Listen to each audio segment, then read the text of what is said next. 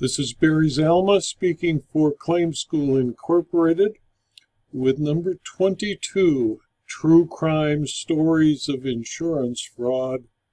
This one, The Jeweler. I present these videos so you can learn how insurance fraud is perpetrated and what is necessary to deter or defeat insurance fraud. The jeweler was not an intelligent man. He had tried a manufacturing jewelry business 10 years before and failed. After his jewelry business failed, he operated a sandwich shop but stayed near the jewelry business. He located his shop in the basement of a building dedicated to jewelers in Seattle, Washington. He was fairly successful and made an adequate living. He still had stored in the garage of his house his old jewelry, tables, some molds, and a large safe. One morning, when business at the sandwich shop was slow, he sat down with a customer to have coffee. They spoke of old times when the jeweler made fine rings. The customer and the jeweler both came from Yerevan in Armenia. They talked about growing up under the shadow of Mount Ararat they talked about the difficulties of surviving the capitalist society of Washington state. The friend was a wholesale diamond dealer.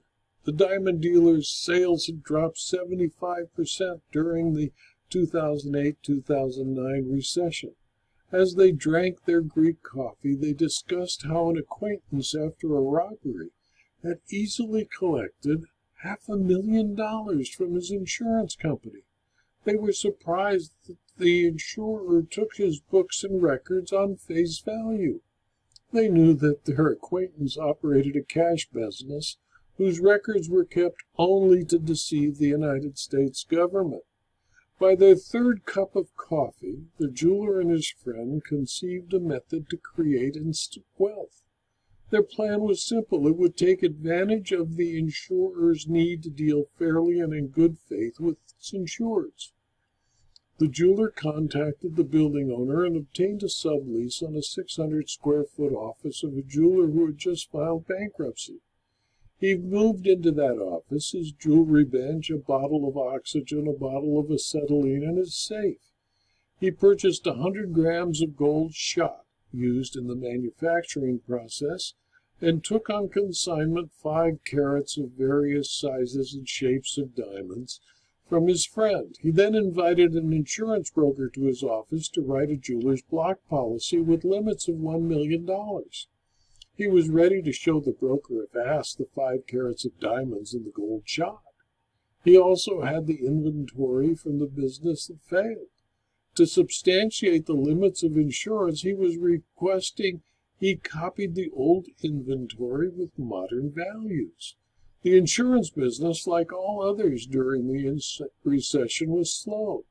The broker wasted no time thumbing through the insured's records at his place of business. Since he needed to sell the insurance to help cover his payroll, the broker did not look carefully at the store. He sat down on the single bare chair in the insured's office and filled out with the insured the proposal form, uh, an application for jeweler's block insurance. He accepted the jeweler's word that this was a new business and that he had pledges from friends and relatives of stock and materials valued at over $1 million. He did not question the jeweler's statement that he had orders from various retailers for jewelry he intended to manufacture. He informed the broker that he had 20 years' experience in the jewelry industry. He told the broker he had never had a loss, nor had he ever been canceled by any insurer. He showed the broker his safe, his alarm system, and the videotape recorder that recorded the entry of every person into the premises. The jeweler impressed the broker. He did not ask to see the insurance inventory, nor the jewelry, the diamonds, or the gold that would be used in the manufacturing process. He merely filled out the form and submitted it to the insurers he believed would accept the jeweler's block risk. On the face of the proposal, the risk was excellent. The broker obtained insurance for the limits requested. The insured financed his premium and therefore paid only 20% of the total premium. The insured prepared a physical inventory form describing jewelry and raw materials valued at more than $1 million. He went to his shop every day waiting for the delivery of the policy. On the day the policy was delivered, the jeweler, confident that he was insured, met with his acquaintance to plan the presentation of a claim. First, they returned all the loose diamonds to the various wholesale jewelers. He kept, however, the consignment agreement so that his records established the existence in his shop of gems that he had in fact returned to their rightful owners. The acquaintance and co-conspirator tied the jeweler's hands and feet to his chair, closed the door, and calmly left the building. At five that afternoon, the jeweler's sister, who continued to operate the sandwich shop for him, became concerned when he didn't come downstairs to take her home.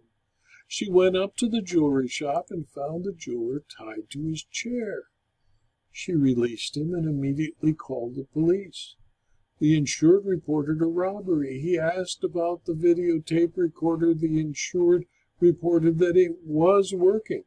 The robber pulled the tape out of the machine and took it with him. He described the robber as a six foot two black man wearing a stocking mask with no distinguishing features. The black man had forced him to open the safe and empty all of his stock and materials for manufacturing out of the safe. All that were, remained were two or three findings, that's clasps and hooks, and three grams of gold shot. The jeweler was exceedingly calm. Although he reported his hands had been tied for many hours, the investigating police officer noted no rope burns in the indentations left by the rope. He told the police that the black man had visited twice before with a special order and that the insured had made a special design drawing just for him. The thief took the drawing with him. Because he had been there before and appeared ready to make a special order for a large piece, the insured had no qualms about letting him in the shop on the morning of the theft. The insurer assigned an adjuster to investigate the loss. The adjuster, highly experienced in jewelry losses, was immediately suspicious. Although the shop was supposedly that of a manufacturing jeweler, its physical appearance proved otherwise. The jeweler's bench was clean. There were no marks of actual work having been performed on it. There were no materials left on the jewelry bench. There were no scars or torch marks indicating that the table had been in use. The oxygen and acetylene bottles, although located in the shop, were empty. The shop contained only the most minimal of tools necessary for a jewelry manufacturer. He questioned the jeweler carefully. He took an extensive recorded statement. He hired accountants who audited the insured's books and records. The jeweler had prepared well. The books were good. Most of the value claimed stolen was reported by the insured to have come from his old business jewelry that he had held in hopes of starting business again. He advised the adjuster that as soon as he started his new business, he prepared a complete inventory of the jewelry that he brought with him from his old business. He explained he had made sure that his broker delivered a copy of the inventory and the values listed to the insurer so they could approve it. The adjuster confirmed with the insurer that they had accepted the inventory based on the representations of the insured. The adjuster visited the broker. He took a recorded statement, and the adjuster learned that the broker had never seen the jewelry that was the subject of the insurance. The insurer, acting with the utmost of good faith, accepted the insured's word. The insured's broker, acting with the same good faith, accepted the insured's word. No one inspected the premises to verify the statements of the insured. The adjuster advised his client, the insurer, of his suspicions. The adjuster further advised the insurer there was little it could do to defeat the claim. He knew, in his gut, that the claim was a fraud. But a gut feeling is not evidence. Many indicators of a fraudulent claim were present. One, the policy was new. Two, the insured had not yet paid the first payment on his premium financing contract. Three, no independent person saw the jewelry inventory. Four, the business did not appear to be active. Five, its sales records were minimal. Six, the place was clean. Seven, there was no sign of actual manufacturing.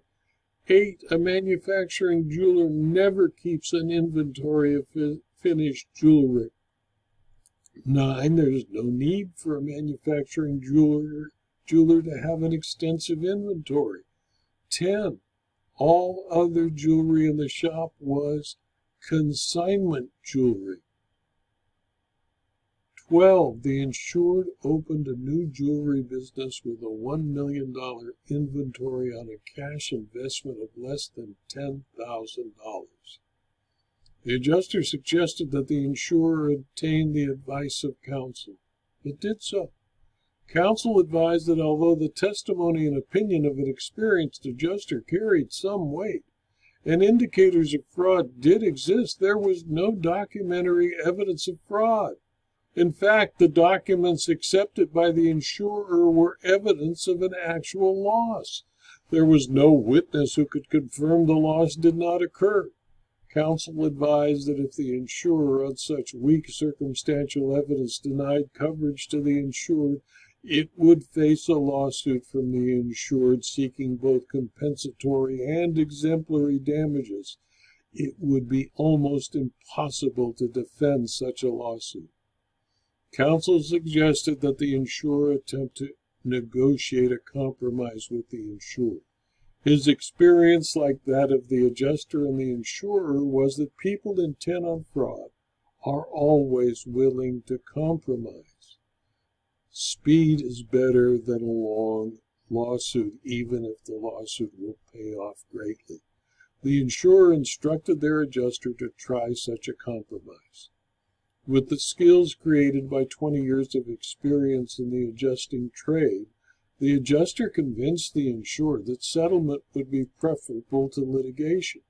The insured, knowing his entire claim was fraudulent and not knowing how good the adjuster's sources of information were, allowed the adjuster to propose a settlement. Eventually, the $1 million claim settled for a total payment by the insurer of $750,000. The insurer saved $250,000. The insured got $750,000, more than he had lost, and eventually netted $740,000 for his $10,000 investment. He had no reason to refuse to sign a general release. Of course, when he agreed, the insurer and its adjuster were convinced that they were victims of a fraud they would never and could never prove. The adjuster was convinced the claim was fraudulent because, in his experience, no legitimate insured suffering a million dollar loss would agree to reduce his claim by 25%. Such knowledge, of course, was not comforting, nor could it be presented in evidence to any court. Fraud succeeded. This video was adapted from my book, Insurance Fraud Costs Everyone, which is available as both a Kindle book and a paperback from Amazon.com. Thank you for your attention.